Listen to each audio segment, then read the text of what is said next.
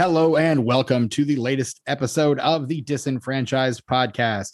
We're a podcast all about those franchises of one, those films that fancy themselves full fledged franchises before falling flat on their face after the first film. I am one of your hosts, Stephen Foxworthy. And joining me, as always, that guy over there holding a so- sword aloft above his head and screaming loudly into the void. That is my co-host Brett Wright. How you doing, Brett? I have the power. as long as one of us does. yeah, I, I don't really. That's a lie. I've lied to you people. I don't have any power. Well, I mean, you have the power as to whether or not that line stays in the episode. So don't cut yourself too short there, man. You've got something. That's a fair point. Uh, but yeah, so Brett, we are uh, we're a podcast that talks about movies. We're we are a podcast that talks about movies that uh, generally don't get sequels.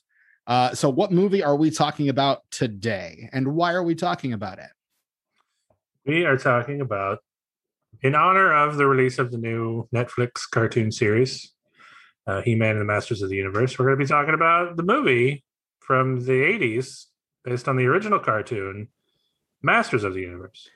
The cartoon based on the toy line, Masters of the Universe, Right. from from 1987, directed by Gary Goddard, written by David Odell, starring Dolph Lundgren, Frank Langella, Meg Foster, Billy Barty, the great Billy Barty. We'll get into it. Courteney Cox, Robert Duncan McNeil, Jon Cypher, Chelsea Field, James Tolkan, Christina Pickles, Tony Carroll, Pons Maar, Anthony DeLongis, Robert Towers, Barry Livingston, and many more. Uh, Brett, uh, what is your familiarity level with He-Man and or the Masters of the Universe? So I'm gonna I'm gonna kill my nerd cred a little bit, maybe. Oh, oh, I don't like He-Man. I'm just gonna say it. I don't like. I don't like. I've never liked He-Man. I do not care for He-Man. I thought that shit was boring. Um, uh, my uh, so my familiarity with the source material is. I mean, it's pop culture stuff. I never watched it, so I just, just know. kind of through cultural osmosis. yeah, basically. Uh, never watched the show, never got any of the action figures, never watched this movie before. Nope, none of that. Uh, Man. my uh, look, I watched I watched the original Ghostbusters filmation cartoon. That's the filmation cartoon I watched. Never, Oh. uh, never He-Man. Fair enough. Uh, whereas I was not allowed to watch He-Man growing up because uh, it had magic, and Skeletor had a face like a skull and was therefore evil. So I was not allowed to watch He-Man. Um, so most of what I know about He-Man is cultural osmosis. Um, however, when I was in college, my friend Rich, hi Rich, if you're listening, uh, you might be actually. Um, hello, Rich. Uh, he used to host every Tuesday night, or no, it was Thursday. I'm sorry, it was Thursday night. Uh, we called them Bad Movie Thursdays, or maybe it was Tuesday. I don't know. It was a day of the week that started with T, and we it had bad movie in front of it, and we would get together and we would watch a bad movie. And this was, if I'm not mistaken, the second movie we ever watched for Bad Movie Tuesday. I'm almost certain it was Tuesday now. This, I think, was the second movie we ever watched for Bad Movie Tuesday. The first, Brett, would you want to guess what the most terrible movie that Rich could think to show us might have been? Uh, what year are we talking? Uh, what year did the movie that he showed us come out? No, the year you'd be watching. It. Uh, it would have been uh, probably my sophomore, junior year of college. So we're talking uh, to age myself immediately, like um, 0304. Okay, so probably not that. Yeah, that's probably not relevant information as much as I thought it would have been. Nope, because Um, it's it's it's an older movie. well, I mean, we've Technically not a movie. There's a hint for you. technically not a movie. Mm-hmm. What? Technically not a movie. No, I got nothing then. You've It's- lost it was a it was a television special released in 1978, featuring Was uh, it the well-known Star Wars popular characters. Star Wars Christmas special? It was the Star Wars holiday special. See, that's not. Hey, like, look, it's not a movie. So That's what I. That's what. What did I tell you? Not You technically a movie. you threw me off from the very beginning. I was hoodwinked, and I would like a refund. Fine, you may have it. Um, but I mean, so this was like one of the one of the first movies that we watched for Bad Movie Tuesday. Uh, and we, I mean, we would come back. We watched a lot of Dolph Lundgren actually. Uh, I think we ended up watching his Punisher movie as well that he made, which I'm sure we'll end up talking about one of these days. I mean, it seems like an inevitable topic for us at some point.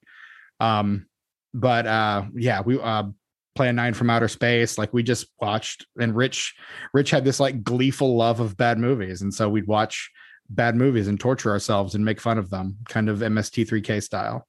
Uh, it was a good time. It was a good time. We had a lot of fun. But yeah, so that was my first, and up to um, a couple weeks ago when I rewatched it for this episode, only exposure to this movie uh, until I rewatched it for the show. Uh, I did not remember any of it, like at all. And I had never watched it at all. So I didn't know what I was expecting. I kind of knew it was bad. I'd heard it was bad going in. So I tempered my expectations as best one could. Sure. And, I mean, uh, you know, like we've said before, there's always kind of the hope or the expectation that uh, maybe we'll, uh, well, maybe it's not as bad as we originally thought it might have been.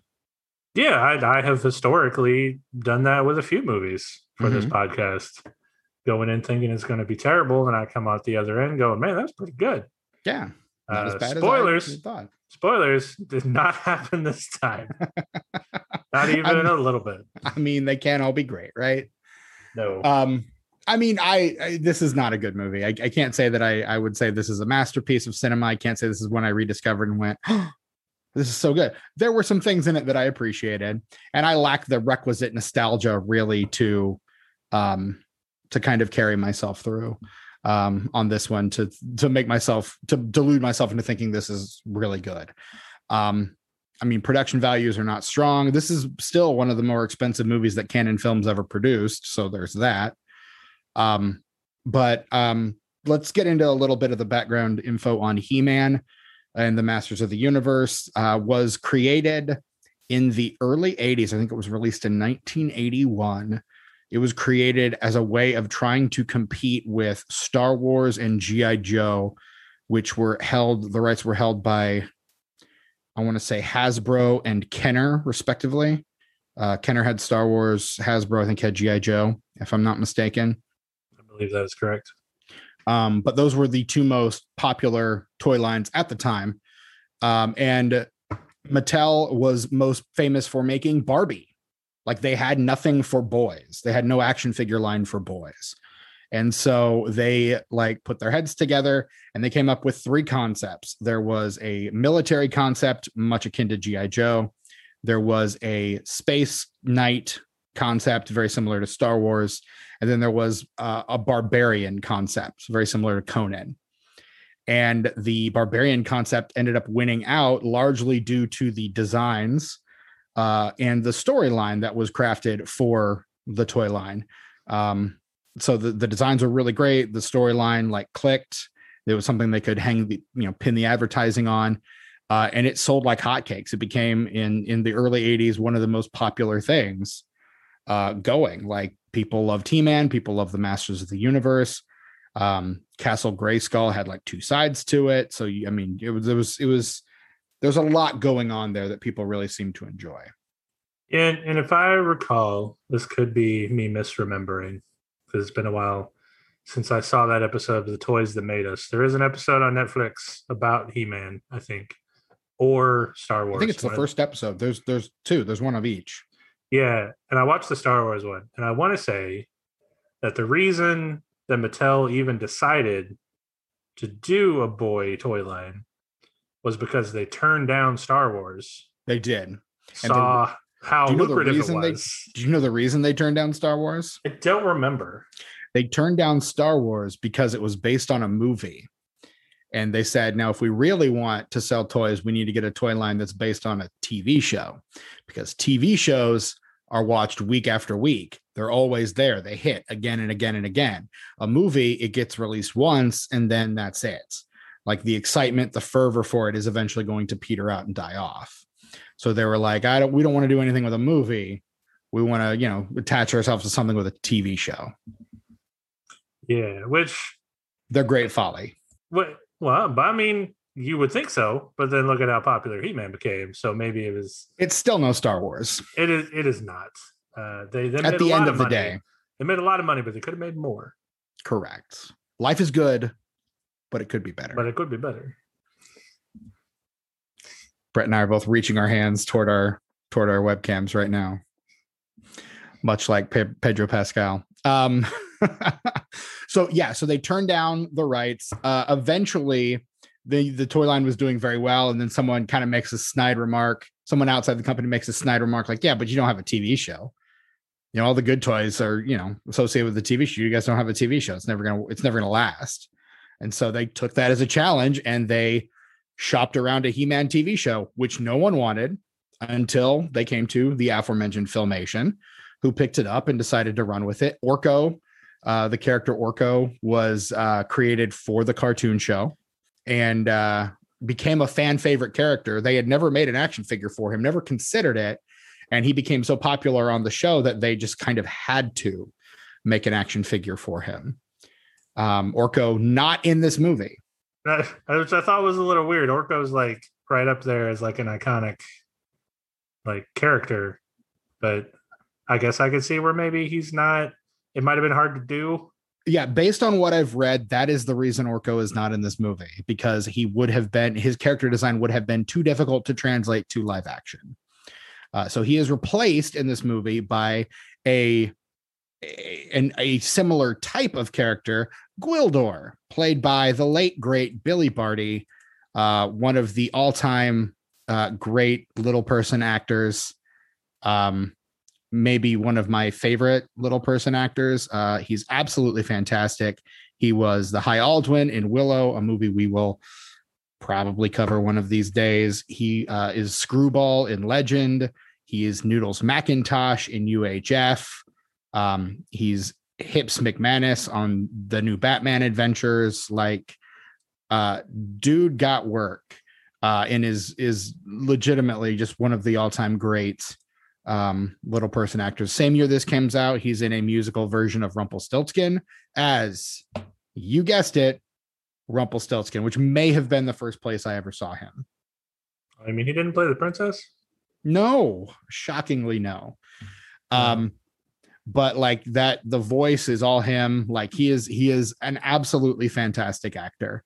Um, and uh, because of his stature, did not get uh, a lot of credit, but I think he, I mean, I would say him and Hervé Villechaize were probably two of the pioneers for uh, a lot of little little person actors uh, in Hollywood. Um, there, there's probably some name that I'm missing, uh, as I'm not as well versed as some others. Jack Purvis, I know, would probably be one. Kenny Baker's up there. Like there are a lot of really kind of renowned guys, but Billy Barty is absolutely one of them. He plays Willie in Life Stinks the Mel Brooks film Life Stinks. He's in there. So, I mean, great actor. Um, he is missed. He died in 2000 at the age of 76. So, just, you know, great guy. Great, uh, great actor. Love him, miss him. Billy Barty. R.I.P. I would say he's a pretty he's a pretty good bright spot in this movie. Uh yeah, I, even though the character itself is in intentionally written to be kind of annoying because it's kind of what Orko's function is. Orko's kind of an obnoxious character. He's the one who's always screwing stuff up. Um, but unlike Orko, I, I, I took to most of the most of my notes um, calling him not Orko as I was kind of taking notes on this movie. Like, okay, so not Orko's doing this, not Orko's doing that. Um, because he's not. He's not Orko. Orko is a magician uh, who's not as as skilled with the magics um, and Gwildor is a scientist of sorts or an engineer. I guess that would probably be more accurate. He's a he's kind of an inventor. He's a locksmith. He's he's a craftsman. He builds things. Uh, most notably, he's built the Cosmic Key, which you know was supposed to be a toy. Oh, 100%. Yes, yeah. absolutely. That that thing has toyetic written all over it. Like you know, that was supposed to be the big merchandising thing from this movie. However, uh, this movie did so poorly in the box office, they never actually made it. So go figure. Yikes. Yep. Because I mean, it's it is kind of cool. It looks cool. Plays music. Yeah, and Have did have you ever noticed? So, like, if you go up to a keyboard and just start like hitting notes, they're going to sound kind of discordant and cacophonic.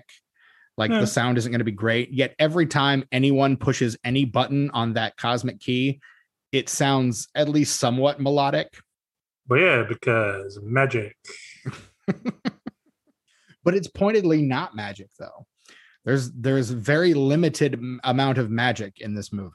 Ah, Is there?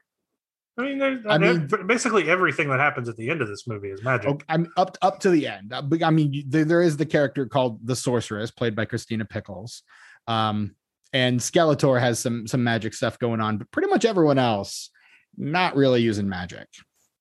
Well, um, And let's be honest, those two characters not in the movie as much as everyone else. Skeletor does not really do his own bidding until the very end. He's always sending henchmen out to do it. They're not using magic. He-Man and his crew aren't using magic.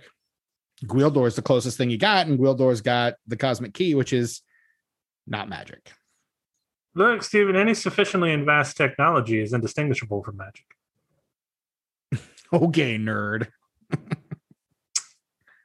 Yep. I'm a nerd too. Calm down. I refuse. I know. Let's well let Brett. We've been putting it off long enough, and I know we both have reason to put it off long enough because we don't want to do it.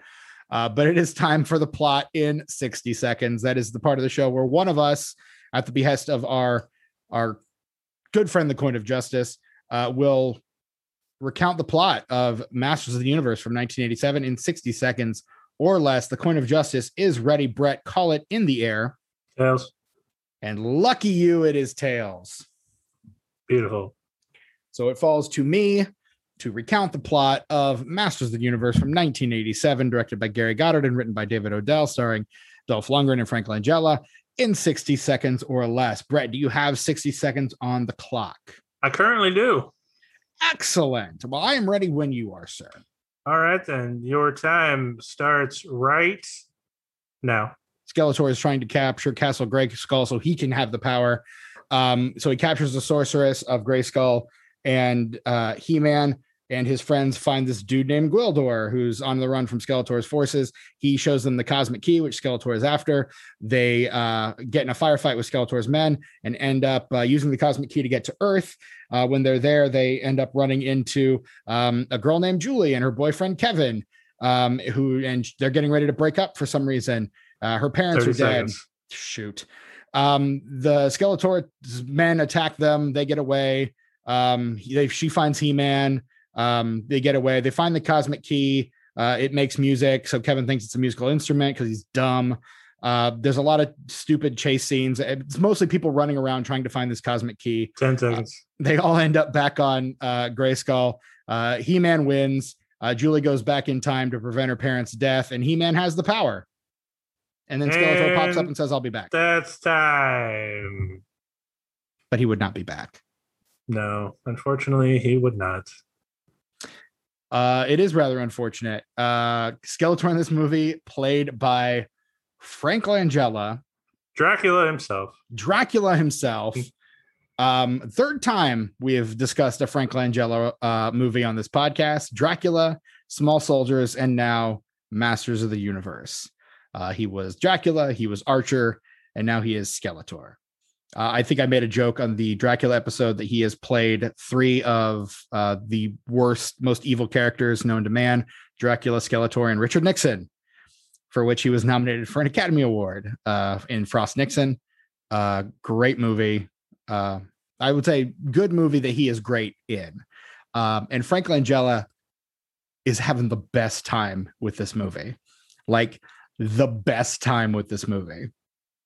Yeah, real M, M. Bison vibes. Real Yeah, he's, Raul Julia M. Bison vibes. right. He's he's chewing up the scenery. He just he's and Frank Langella is probably the person on earth that likes this movie the most. Um, he has gone on record saying that Skeletor is one of his favorite roles that he has ever done, ever. Um, he said he took it because his son was such a big fan of He-Man and would was always running around the house saying, "I have the power." And so he's like, "Great, I'll I'll play Skeletor." and uh, he just had so much fun with it. Like it's one of his top three favorite roles that he's played, and I just find that hilarious. Um, that he is, and he, you can tell he is loving every second of this movie. Uh, he is having such a good time. Honestly, I love to see that sort of thing because so often we've talked about terrible movies where just you know Dennis Hopper after Super Mario Brothers, for example, was just like mm-hmm. friggin' hates the movie.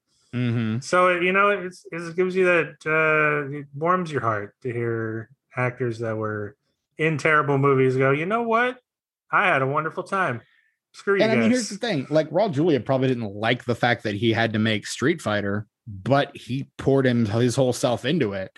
Like uh, Frank Langella both loved that he was in Masters of the Universe and poured his whole self into it.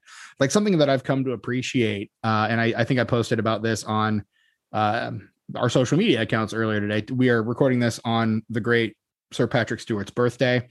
Uh, he is, and I would say this of Raul Julia, I would say this of Frank Langella. These are actors without pretension. Uh, they have no like stick up their butt about the kinds of things they will and won't do. Like, oh, that kind of role is beneath me. I don't want to do that thing. Uh, and even if they do find themselves needing to take a role like that, even if they do kind of think that on some level, they're still completely pouring themselves into it and they're really giving it their all. Um, and that's the kind of thing that just I, as a as a member of the audience, absolutely love. Like an actor with no pretension who goes in and my wife and I were having a conversation that really got me thinking about this the other day. Uh, we were watching the TV show Shameless and it starring William H. Macy. And my wife was like, I always thought of him as like this really kind of austere actor. And then he's doing like this. And the character that he plays is a, is a, a scumbum. He does all sorts of like terrible, horrible, awful things and you're like it's not the kind of role that you would normally and he, he's ridiculous too like often made to look ridiculous oftentimes with his pants literally around his ankles like it's that kind of show. And it I, it just got me thinking like that the man is an actor without pretension who enjoys the challenge of finding roles that will take him to places he's never been. Um but then again william h. Macy is also the guy who played the shoveler in mystery men. So maybe he hasn't always been as austere austere as we had thought he was we had thought him to be. Yeah, and speaking of uh, Sir Patrick Stewart, he's he's told the story plenty of times how he used to be that way until he started Next Generation, and uh, the cast and crew of Next Generation had to break him of that pretentiousness. And he and now he, I mean, he's the kind of guy who will take almost anything. Like him and Ian McKellen both and I love that about them. Are they they'll just show up and stuff, and you're like, really, you're doing this? But they're great in it, even though the rest of the project might be complete shit. They're doing really well, and they're having a good time. Um, like I'm I'm trying to think of. I mean, Patrick Stewart was in the Emoji Movie as poop.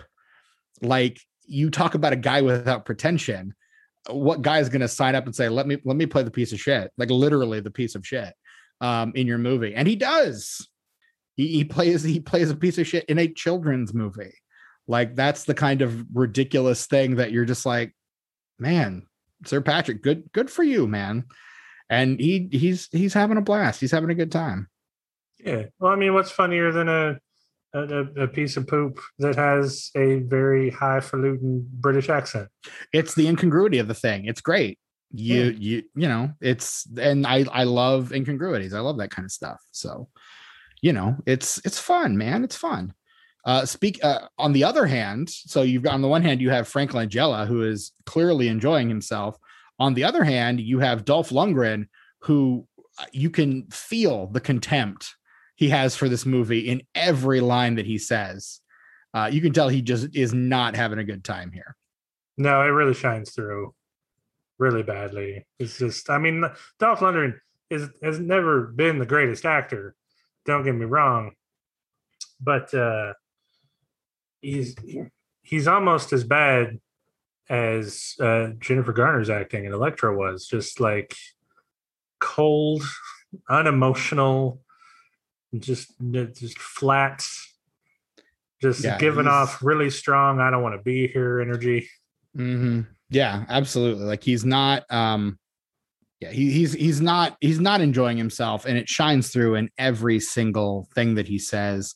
He he he went on record shortly after the this film uh, came out as saying this was a nightmare uh, that he did not enjoy himself and um, would probably never do it again. He came out you know, back in 2010 and said, "Yeah, I might do a cameo," or if you know they asked me to play He-Man again, I'd probably say yes. And of course he would. He's you know he's getting up there in years and he's not getting as many roles as he was in the early 80s this is his first starring role in a movie also at this point he still is speaking with a fairly thick swedish accent uh, and so the original plan from my understanding his first role was in the james bond film a view to a kill was his very first movie he plays the henchman Venz. it's more or less a cameo and then of course is his star making turn as uh, Ivan Vanko or Ivan Drago, sorry, in uh, Vanko is from uh, Iron Man 2, that damn movie.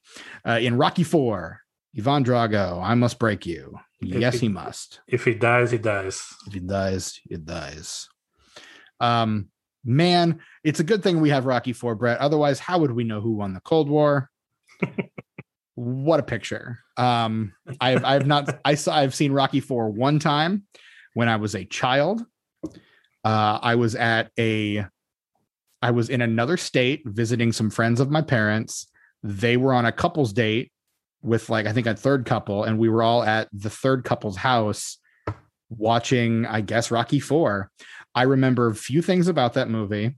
Uh, I remember Ivan Drago. I remember I Must Break You. I remember Apollo Creed dying, and I remember that for some reason Rocky's brother is married to a robot in that movie. Uh, no, I thought that was uh, Mickey. Mickey was married to a robot. No, I think Mickey dies in three, doesn't he? It was definitely Paulie. It was definitely Paulie and the robot. I don't, I don't know. One of them hang had on. a robot and it was weird. I don't. Eh. I I got. Hang on, I got it right here. Let me Wikipedia page. Uh, meanwhile, Rocky has purchased a robot for his brother-in-law, Paulie. Uh, okay. So there you go. Well, Paulie's robot, a character that through the years has enjoyed a cult following of its own, was created by International Robotics Inc. in New York City. So yeah, it's Paulie's robot. Uh, let me look at the cast because I think yeah they had killed Burgess Meredith's character off at this point. Yeah, he's not in this movie at all, which is a bummer because Burgess Meredith like lived a long time. they probably wrote him out because they're like, "Look, man, you're getting up there in years. We got to write you out of this thing," uh, and then he just wouldn't die, you know, which is great. Um, and then it like that was 1985 both of those were in 1985 view to kill rocky 4 in 1985 uh, in 1987 two years later he is the star of masters of the universe. So this is his first outing as a star pretty much. Um, he does red scorpion after that the 1989 punisher movie um, and almost immediately some of these are like coming out straight to video 92 you've got universal soldier joshua tree 93 um, Men Men of War, one of your favorites, Johnny Mnemonic. See, and I don't know most of these movies because action films have never really been my bag. Uh, he's in the 2003 Detention. Eventually goes on to do the Expendables movies in the two in the the early 2010s uh, with his buddy Sly Stallone. Does Expendables one, two, and three. They keep threatening us with Expendables four, but to date it has not happened. Uh, but so this is Dolph Lundgren's first um, starring role. He's got that th- thick Swedish accent. The director has said he wanted to dub over him, like with an American actor, similar to what they did with Arnold in um, Hercules in New York. Uh, but Dolph Lundgren actually had a stipulation in his contract that he had that he could go in and overdub up to three times if needed before they brought in someone else. Uh, and production ended up running so over time and over budget that Goddard just said screw it and just used his natural speaking voice. well, thank God he doesn't talk that much in the movie. I, which is weird for a movie starring He Man. Well, that's that's the problem with this movie, isn't it, Steven? Is that uh, this movie is kind of nothing like the cartoon, right? Like it's it's got He Man. It does. It's got Skeletor. It does. It's got man at arms for some weird reason because you know that's who they decided to go with because he's the man at arms i mean let's be honest Sure. I mean, I'm not familiar with the cartoon. I don't know who people, which characters people liked. Um, uh, the, the female companion, Teela. Teela is was she in the cartoon? She was. She was. Uh, I know she was an action figure. I'm assuming she was in the cartoon as well. Again, it was not allowed to watch the cartoon because of evil. Sure. I, I mean, I didn't know. Maybe you know after the fact you knew these bits well, of trivia. Let me go look it up then. Well, while you do that, I'm going to expound upon the fact that this movie is nothing like the cartoon. Um, because Skeletor, at, from the beginning of this movie, Skeletor is already taken control of Castle Grayskull, which is the conceit of the entire cartoon, from what I'm to understand. Right, uh, and he's uh, you start the movie and surprise, he's successful. Yeah, it's almost like uh, it's trying to pick up where the cartoon left off. Maybe because the cartoon ended in 85 i'm seeing here so this would have been two years after the cartoon well, and maybe maybe it might have come across a little bit better had they might have delved into that a little bit more uh, giving us a little bit more of a lead in it it um first of all this film is produced by Cannon Pictures uh the Cannon group which is not um always a mark of such high quality um and if if you're unfamiliar with Cannon films there is an incredible documentary uh, that I have recently forgotten the name of. Crap. Uh, let me see if I can find the name of that documentary. They started as a, they basically got their start doing um, English language versions of uh, Swedish porn, uh, and then were bought out by uh, two Israeli cousins uh, named Menachem Golan and uh, Yoram Globus, Golan and Globus, uh, who are the guys who kind of just wanted to make movies. And so they are probably best known for, like, I would say, early 80s action uh, exploitation ish movies. Like, not the exploitation stuff from the 70s, but like the 80s evolution of that. Um, Delta Force, Invasion USA, uh, Enter the Ninja, uh, Exterminator 2. Uh, their big hits were actually Breakin' and Breakin' 2 Electric Boogaloo. Um, Breakin' comes out in 1984, is such a big hit that they then release Breakin' 2 Electric Boogaloo the same year. That's how big that they rushed that thing into production and managed to release it the same year. So it's kind of the the fast and cheap um kind of idea that um, guys like Roger Corman had pioneers had pioneered, and you can kind of see some of that, but that usually ends up leading toward a pretty big return on investment. But they did other stuff like they had period dramas like Lady Chatterley's Lover, I know was a big one, Bolero. Um, they did uh, the Tobe Hooper film Lifeforce was was Cannon as well. And then they like did like a Cassavetes movie. They did a Franco Zeffirelli movie um, uh, a Norman Mailer movie. I mean, they've they dipped their toes into some other kind of more prestigious stuff as well. But I mean, that the kind of thing that they were known for is this kind of schlocky action kind of stuff. And they had a decent amount of success with it for a handful of years. Um, they also bought the rights around this time to Spider Man. Uh, and we're going to make a Spider Man movie with James Cameron I believe. Uh, and then that completely fell apart. Uh, the script, or the, at least the script treatment, it's supposed to be a treatment, but it's it's almost the size of a full length uh, screenplay. Um, but it uh, is wild. It's absolutely insane. The script is kind of floating out there online. Uh, if you can find it, uh, you can probably read it and see what I mean. It's kind of bizarre. Um, but they ended up obviously not making that. The rights then reverted back to uh, Marvel, who then sold them off to Columbia, who made the Sam Raimi movies in the early 2000s instead. Uh, so, but I mean, that's kind of what's the name of this? Okay, the documentary is called Electric Boogaloo: The Wild Untold Story of Cannon Films. Uh, it's actually a really great documentary. I highly recommend it. Golan and Globus, though, are not a part of that documentary. Uh, they instead uh, ended up releasing uh, an a quote unquote authorized um, documentary the same year called The Go Go Boys, the inside story of Cannon Films, which from my understanding, is a much rosier picture of Cannon during that time. But I have seen Electric Boogaloo. It is it's a pretty great documentary, and I highly recommend it to our listeners who want to know more about Cannon. Um, if you don't want me, you know, if if you want to know more beyond the list of movies I just gave you, just to kind of show you the kinds of things that they were making at the time. It's a quote Starship Troopers. Would you like to know more? and if you Uh, would, And if check you out would, that documentary because it's really good. Yeah. I'm usually not a, a- the kind of guy who recommends documentaries, but that is one I will definitely recommend. But yeah, so uh, so it's made by the Cannon Group. This I don't know it. So I would I would say, and this is uh, like I said, one of the more expensive movies the Cannon Group produced during this time. I mean, they were you know trying to pull big movies. They were trying to make big plays, and obviously this was supposed to grow, to start a franchise.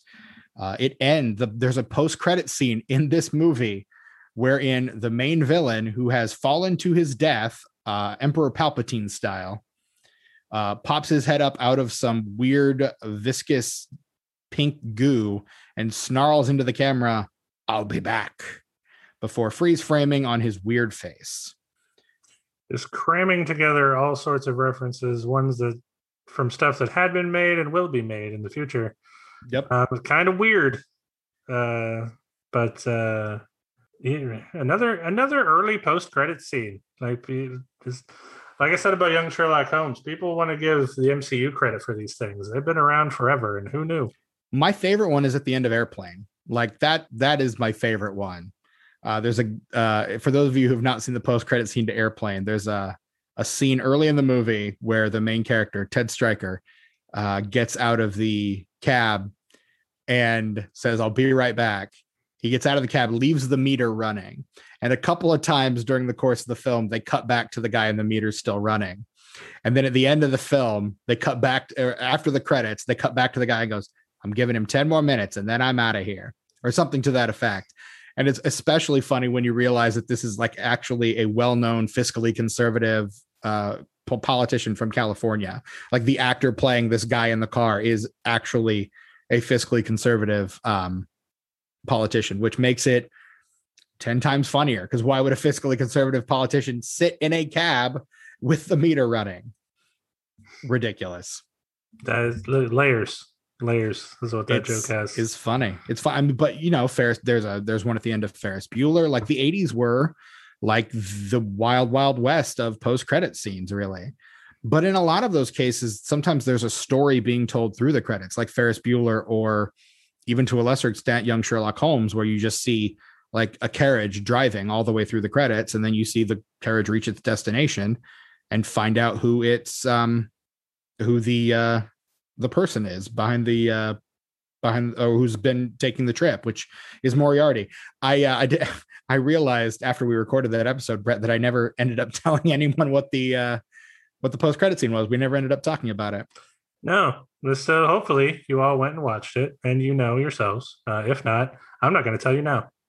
So I mean, I kind of just did. you kind of just did, uh, but if you missed it, Yeah. pay more, If pay you- better attention to our podcast. First seriously, of all, pause this one. Go listen. You've already downloaded it, so we've already got your download. Go listen to our Young Sherlock Holmes episode. If you've already listened to it, go listen to it again, and then come back and pick up where you left off here. yeah, We'll wait. we'll wait. All right. So we've literally sat here in silence for an hour and a half. Um, we've just kind of spliced the audio I together. cut it. I cut it. I cut it down in post. Don't worry. Appreciate that. Um, so we're back and you're back, and uh, let's talk a little bit more about Masters of the Universe. Yeah. So I, I was gonna uh, actually talk about how for an '80s movie, because don't get me wrong, there's some effects heavy '80s movies. Mhm. Um, this one seems to be on par with like effects heavy movies of later years. Like it's just there are special effects all over this movie. yeah, it's a very effects heavy movie. it's very effects heavy. It's some works and some doesn't.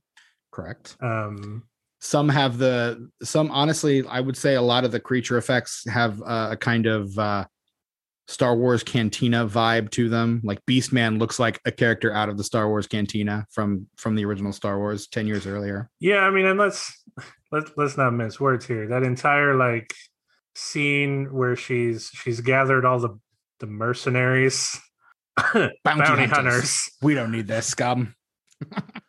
Uh, you know, and I'm waiting for her to tell one of them no disintegrations. Like it's Right. just it's it's a it's not a blatant ripoff, but it's pretty close. well, I mean, and that's but it at it's 1987. Empire Strikes Back is or Return of the Jedi is four years earlier.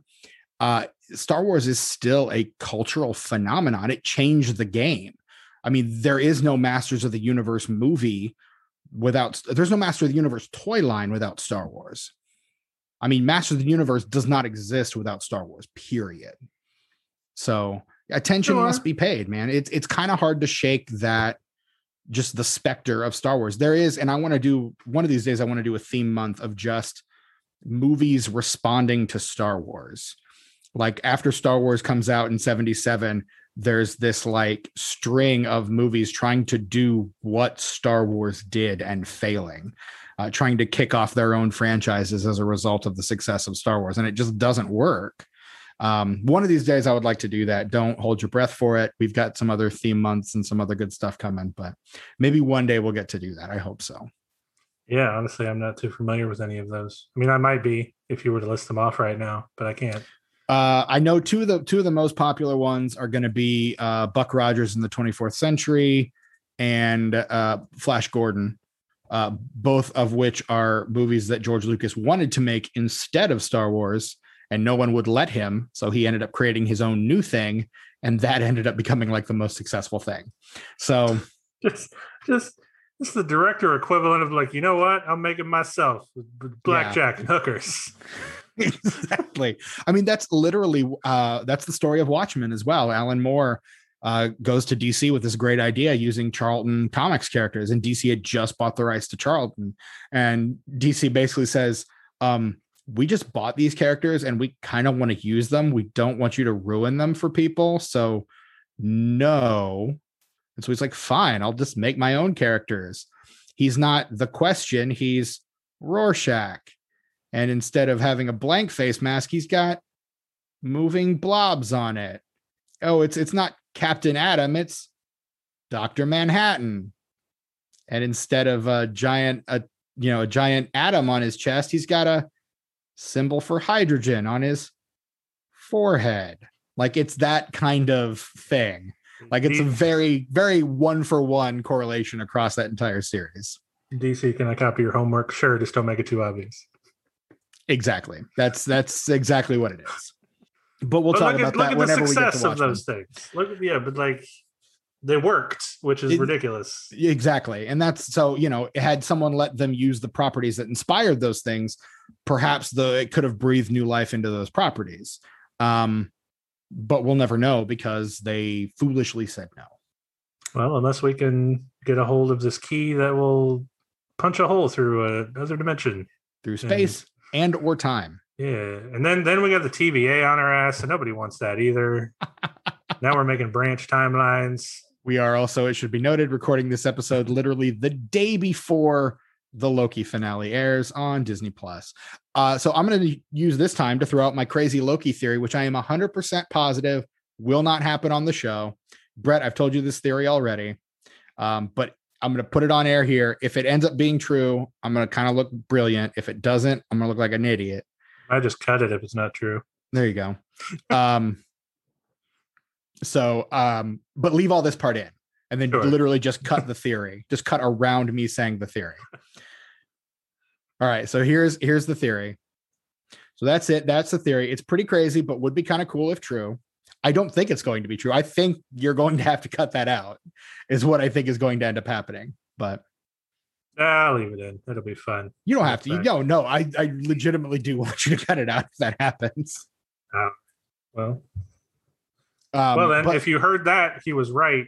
Uh, if you heard this, he was wrong. there you go.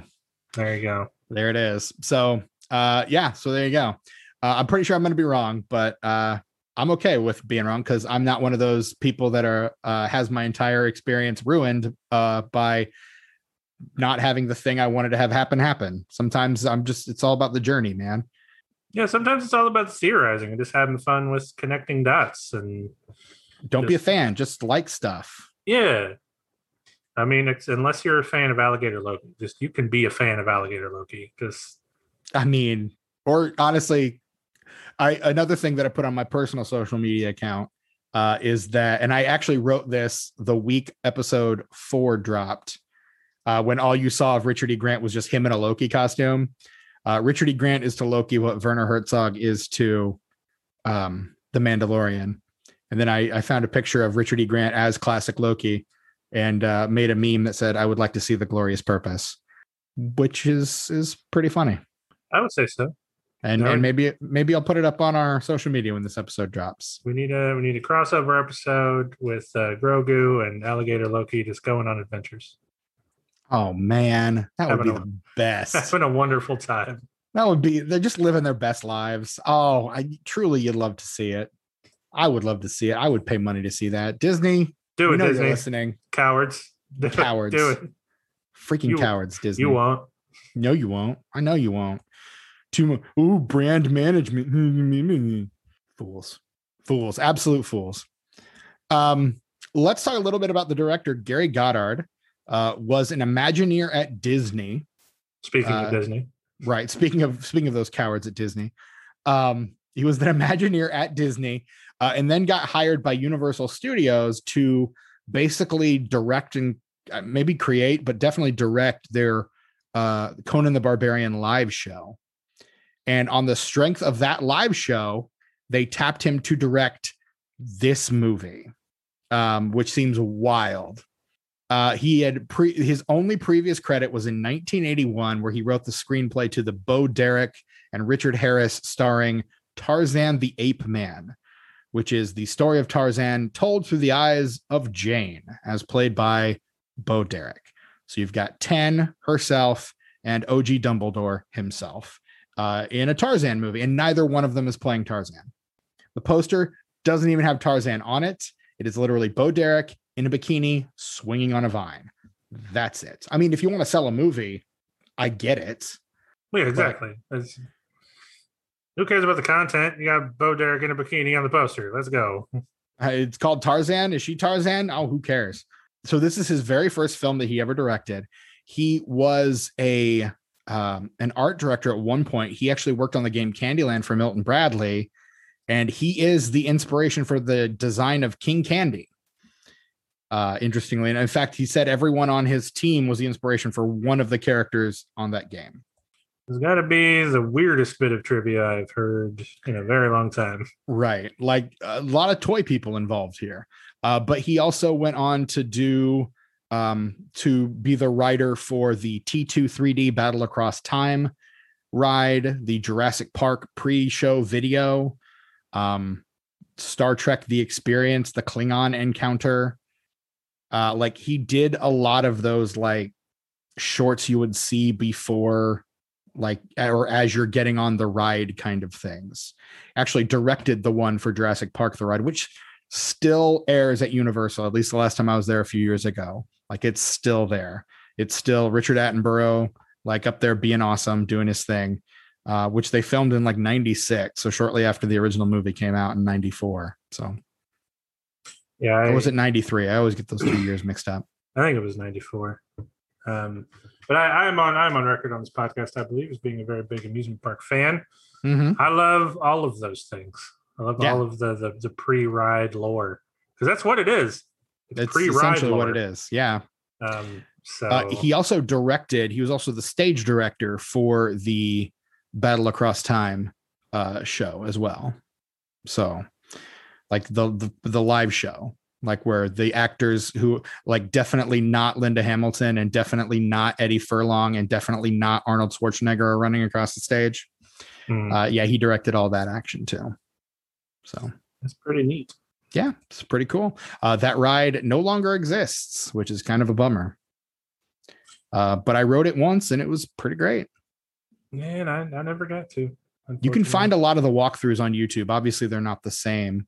Um, no, but you still you can also I believe you can also find just people that have uploaded those videos. You mhm. can just go watch them.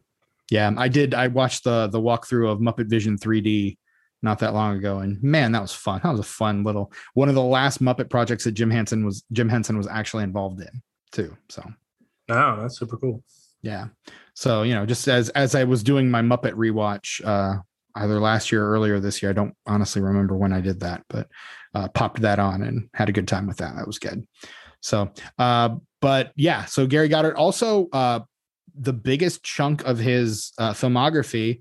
Uh, he is the creator of a show called Captain Power and the Soldiers of the Future, uh, which ran from 1987 to 1988. A show I have literally never heard of before in my life, but looks um, uh, ridiculous. It sounds extremely familiar to me, and I don't know why because I don't think I ever watched it. It looks like it ran for a season. It starred Tim Dunnigan, Peter MacNicol, Sven Ole Thorsen himself. Who else we got here? Maurice Dean Wint, Jessica Steen, I mean, a lot of uh, Sven Ole Thorsen is the only one of these actors I have any kind of familiarity with at all. Um, so obviously, not a super big hit. Not a lot of people came out of this movie. Uh, although one of the people on the writing staff, it should be noted, uh, none other than the creator of Babylon 5 himself, J. Michael Straczynski. Uh, also, an episode written by comics great Marv Wolfman as well. So a couple names on the on the on the writing staff at least that I recognize. So, uh, but yeah, not familiar with that show at all. Um, was probably not uh, allowed to step to watch those uh, a show like that when I was a child. So, not terribly surprising. Uh, written by David Odell, who has an equally bizarre career. Um, his screenplays leading up to this movie include Cry Uncle, Running Scared, um, 48 episodes of The Muppet Show, The Dark Crystal, potential future episode of this podcast, Supergirl. Um, and then in 1985, he does Fozzie's Muppet Scrapbook. So a lot of Muppet stuff, a lot of Muppet stuff. And then this is the very last film screenplay he is credited with writing.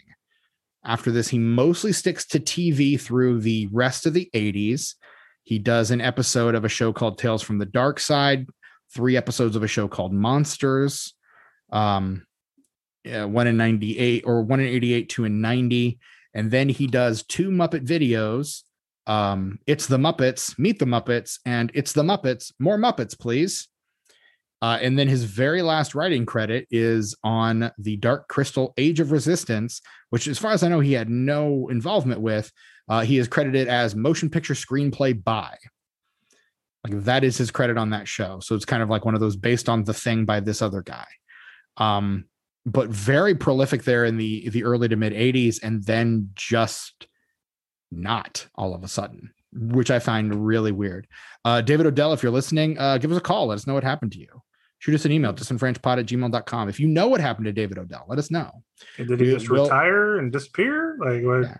I mean, if if if we can find him, we'll have him on our Supergirl episode and we'll talk with him because we need we're we're probably going to need to cover Supergirl one of these days. So probably, yeah. Whenever go. the next uh next big DC movie comes out, probably. Yeah. Well, we'll we'll we'll slot it in. We've we've got we've got content to slide. We could probably do a DC month with all the failed DC franchise starters too. Accurate. I'm, I mean, I'm just I'm just throwing that out there, or like maybe that. a DC versus Marvel month because Marvel's had a few as well the Dolph Lundgren Punisher, Howard the Duck. I mean, there there are a few out there that we could maybe do a back and forth kind of thing. I don't know. I'm just now we're just having on air production meetings is what we're doing. now, yeah, a peek behind the curtain. Whatever we can do to not talk about Masters of the Universe, I guess. Look, this happens on movies that are bad. Uh, we find ways to avoid talking about it because we don't like to punch down, folks. We don't. Right. Uh, we don't like to destroy movies that are bad unless they're really bad. We're sorry. Exactly. We're sorry, Elektra. Uh, sorry, but... Elektra. That one just came out a couple weeks ago. Sorry, sorry. But uh, to a couple more people I want to talk about. Uh, basically, uh, I want to talk about Courteney Cox. Uh, this is kind of uh, pre-fame Courteney Cox. She has just a few years earlier achieved superstardom as the girl in the Bruce Springsteen video that he pulls up on stage during a concert. Yeah. Um, and I say superstardom somewhat tongue in cheek, but also somewhat seriously because, like, apparently that music video is a big deal. And like she was a plant in the audience at an actual Bruce Springsteen concert that he actually pulled up on stage. But like she was kind of a big deal after that for a little while. Um, Oh, only- Steven, do you remember the days when music videos were could be big deals? Uh, I I I barely remember the days when there were music videos because they don't seem to make those much anymore. If they do, they're on TikTok for 20 seconds. I mean, music videos get made a lot Do now. They do actually. Um, I- I I've actually. I've got some stuff to show you after this recording. Actually, Oh Um, dear. I went down a rabbit hole, man. I found a really cool new band, and I went down a rabbit hole, and they've got a lot of music videos, and it's really cool. Um, Okay. but uh, they do still make music videos. Just uh, you know, they release them straight to YouTube because there isn't a mu- music video channel anymore. I mean, there technically is one that's supposed to be, but yeah. Let's be honest. Most most cable networks that started as doing one thing are not doing this. I'm surprised the Home Shopping Network doesn't have original programming now. Like the History Channel is all like reality TV shows now. Um, VH1 and and MTV have been mostly reality TV programs since the early 90s, really. Um, it's eh, it's a shame. Uh, she had been in one movie. This is Courteney Cox's second ever movie. Her first movie was uh, a movie called Down Twisted, where she plays a character called Tara. And then, of course, after this, she is in Cocoon: colon The Return. What if there was a return? Uh, and then, I mean, is kind of just a working actress until.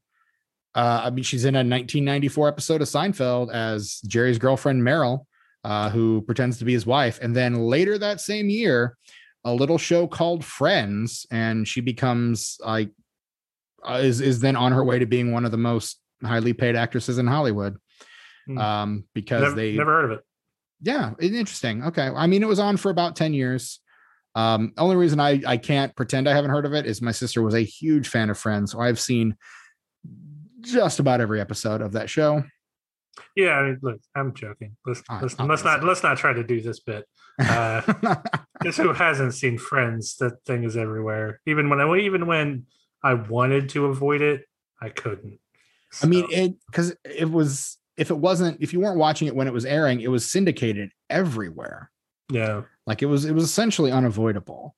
Um, but of course, the the role that you and I probably associate her most with is her role in the Scream franchise indeed. As Gale Weathers, and she is apparently returning for Scream Five, uh, which is just titled Scream, one of those uh, sequels that has the exact same name as the movie that preceded it.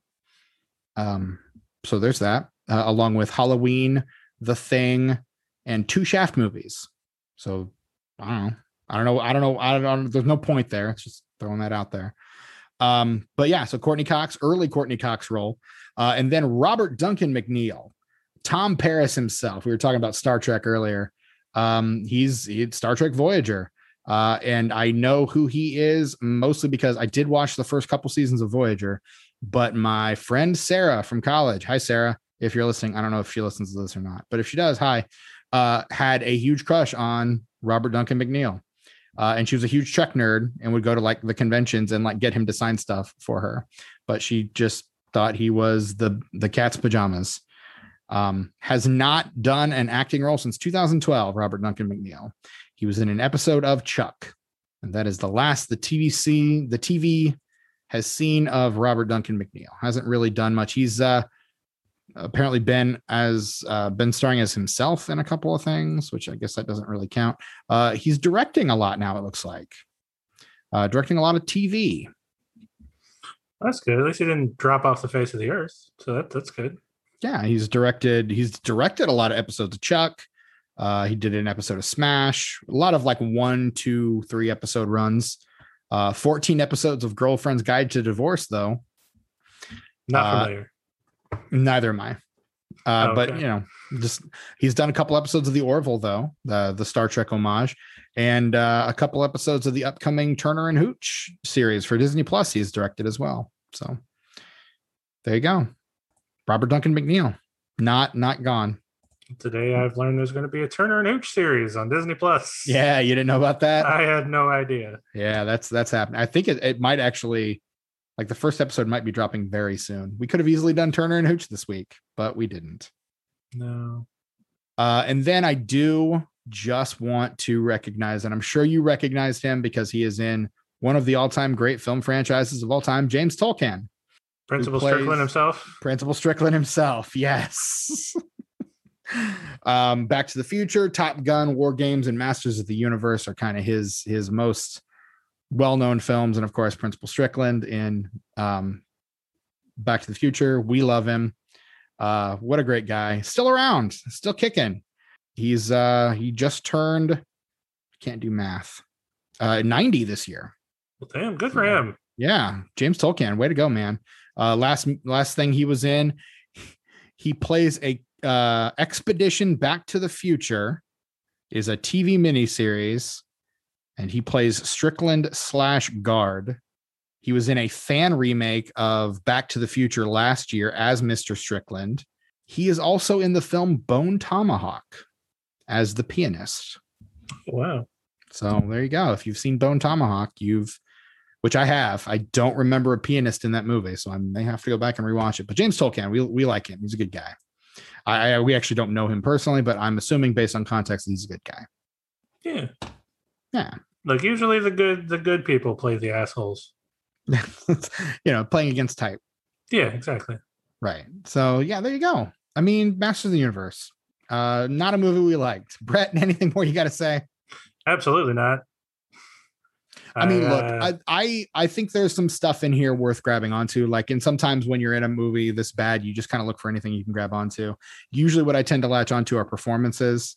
Uh, like I think Frank Langella is doing great work here. I think Billy Barty is doing a really good job.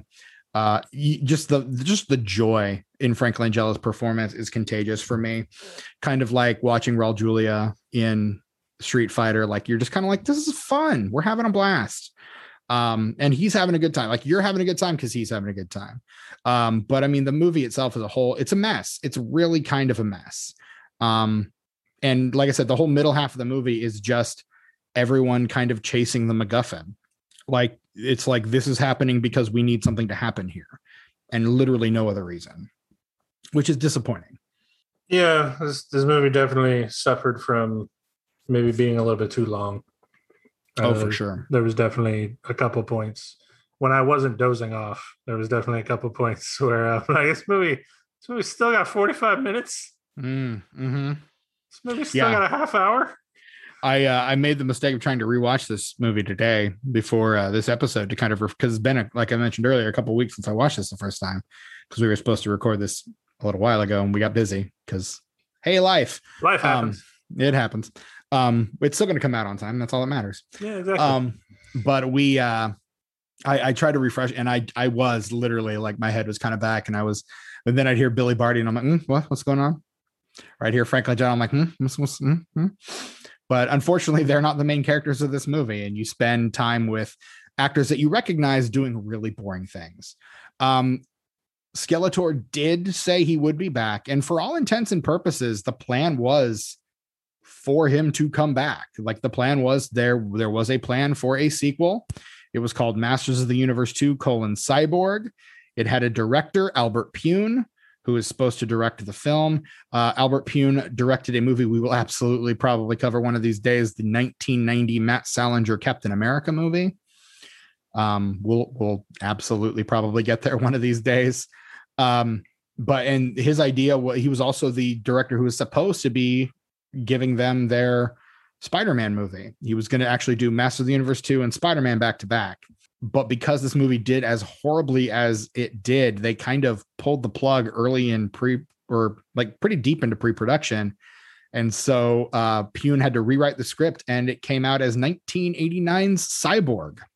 So the movie Cyborg was originally supposed to be um He-Man 2. It apparently involved He-Man coming back to Earth because Skeletor found his way there and turned it into a post-apocalyptic wasteland? Question mark. It was supposed to have She-Ra in it. Apparently, it was supposed to um, uh, have another pretty well-known character in it that I don't remember off the top of my head. uh Trapjaw. Was supposed to have Trapjaw in it as well. But um, but yeah, it didn't happen, and we got Cyborg instead. So let's get it. Let's just make a sequel that's even further away from the cartoon. Yeah. Because uh, the other thing I I remembered, it's weird that I never really watched the cartoon, but I remember a lot of it. Uh, is that he's he's He Man the entire movie. Yeah, he's Uh, never Prince Adam. He's never Prince Adam, and actually Prince Adam has never even mentioned as a thing, Correct. as as if as if He Man is just always He Man. At all times, Yep. it would be like making a Superman movie without Clark Kent. and pretending Clark Kent didn't exist.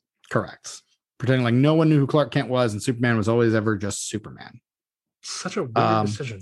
Weird, weird, weird, weird, weird. But I, but and again, this is early days in trying to adapt these kinds of properties, and the idea is movies are different from blank. You know, whatever the original thing is. Um, so it's less that the you know the, the, you're trying to make a movie. So you're doing things that make sense for movies at least that you think but they're not really true to the property. Uh, like we can't have orko. Orko is going to be too hard to translate to the screen. So i don't know. We'll just put billy barty in some weird makeup and we'll call him gwildor i guess. Um which is fine but it, what what kind of irks me though is it would have been incredibly easy to make scenes where he-man is on on earth. A place it- he never goes in the show. No just to be but clear. but how much more would he have because you know he's he's he-man but like he transforms back into prince adam when he's on earth to fit in better. Mhm. he's he's like a normal human being on earth if he were to like be like oh, i'm looking i stick out too much like this. i'm i'm i'm a shirtless dolph lundgren in the middle of a of a of a small town yeah. quick quick wear clothes. With with a giant sword and a loincloth. And a cape a, cape. a red cape. Let me uh let me put on some regular clothes and actually be a person and maybe i fit in with these other humans.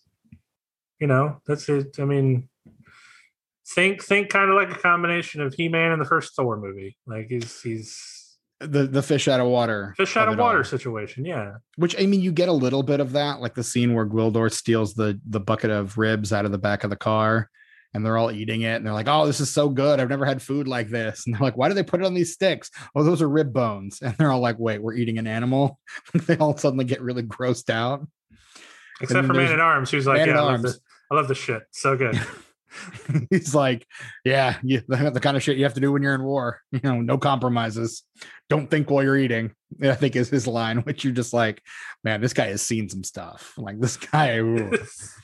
this guy has made compromises in his life that he is not thinking about. And who knew this movie had a vegan agenda? Uh hey it happens man. Texas chainsaw massacre that whole movie is just one big vegan agenda.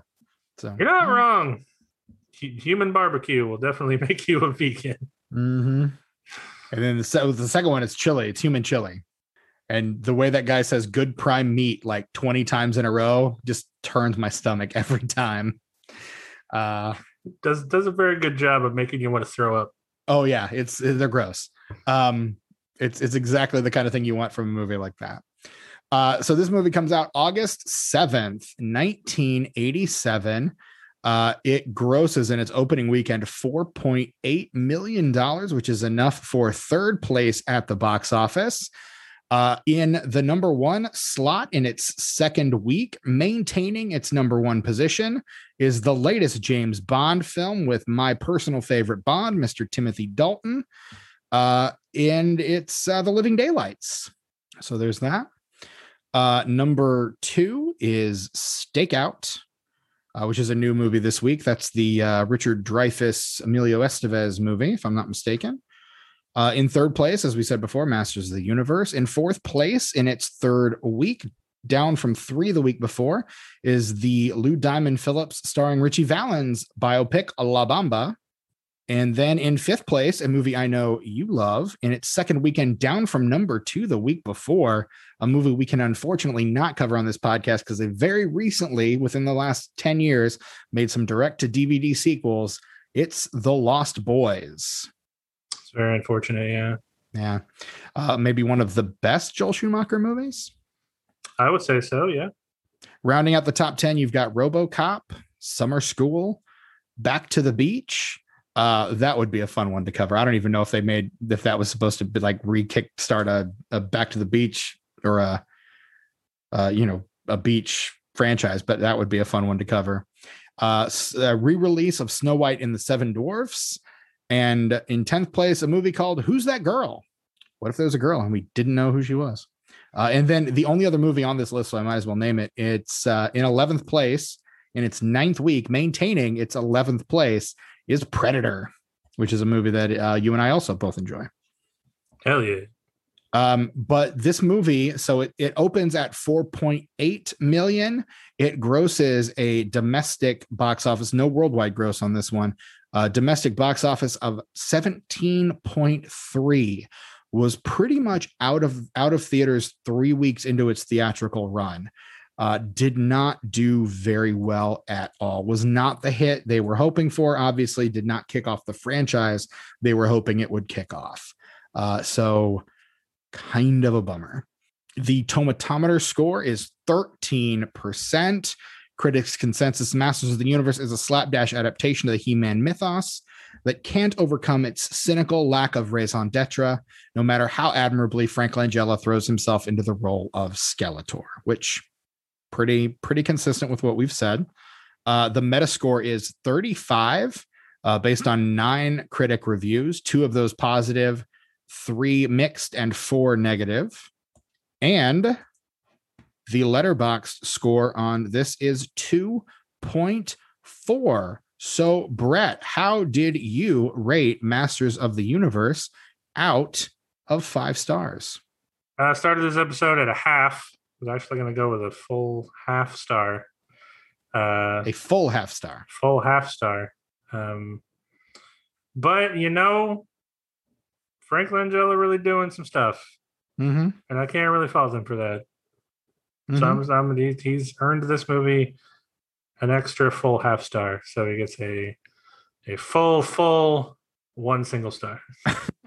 I went a little higher. I gave Street Fighter uh, one and a half stars when I watched it, and I I gave Masters of the Universe the same. I gave it 1.5 stars. Um, again, not uh, what I would consider a good movie. Uh, but you get a half star for uh, Billy Barty, you get a half star for Frank Langella, and it all comes out in the wash. Um, is it a great movie? No. Is it a fun movie? No. But Frank Langella is having fun, and I have fun watching Frank Langella have fun. Yeah, that works for me. Same. I'm I'm okay with watching Frank Langella have a good time. That's that is okay by me. So that is our episode on uh, Masters of the Universe. Unless you've got anything else you really want to add, Brett. Absolutely not. Uh, I uh, I that's that's all I've got as well. So I guess it's time to say um, check us out on social media. We are on uh, Twitter, Instagram, Facebook, and now letterboxd at Disenfranch Pod uh, please reach out to us, get in touch with us, follow us on social media, let us know what you think. Uh, you can shoot us an email also at disenfranchpod at gmail.com. Uh, let us know. We've, we're kicking around some merch ideas. If you guys want to buy t-shirts or mugs or and mouse pads or I don't know, whatever other bumper stickers, whatever stuff we can slap our logo on. Uh, let us know. We've got some ideas. Our, our buddy Tucker reached out to us recently and said he would buy a, a t-shirt, maybe a mug because he likes cups. So if you're into cups, let us know. Disenfranchpod at gmail.com, something that we're currently considering.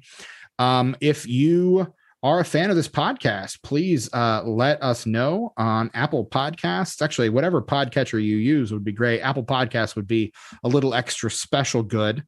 Um, five stars, please and thank you. If you write us a review there, we will, and you include a, a franch a failed franchise starter you want us to cover, we will probably cover it on this podcast sooner than later. Um, I mean, we've got most of the rest of this year spoken for, um, but not all of it. And we've got not very much of next year spoken for at all. So uh, hit us up. We'll probably cover it. We've we've got some ideas, but we're open to others. So let us know. Um, I am uh, at Chewy Walrus. Stephen Foxworthy is my name. At Chewy Walrus on uh, Instagram, on face or not on Facebook, don't look don't find me on facebook uh, instagram Letterboxd or twitter brett such as you are extant on social media where can we find you You can find me on Instagram and Letterboxd at sus underscore warlock. Awesome. Well, I guess that's all we've got for today. So until next time, for my I'm Stephen Foxworthy. This is a disenfranchised podcast for my co-host Brett Wright and myself. I actually have the power. How dare you? I took it from you while you weren't looking. You And now it is mine. Son of a bitch. I have it.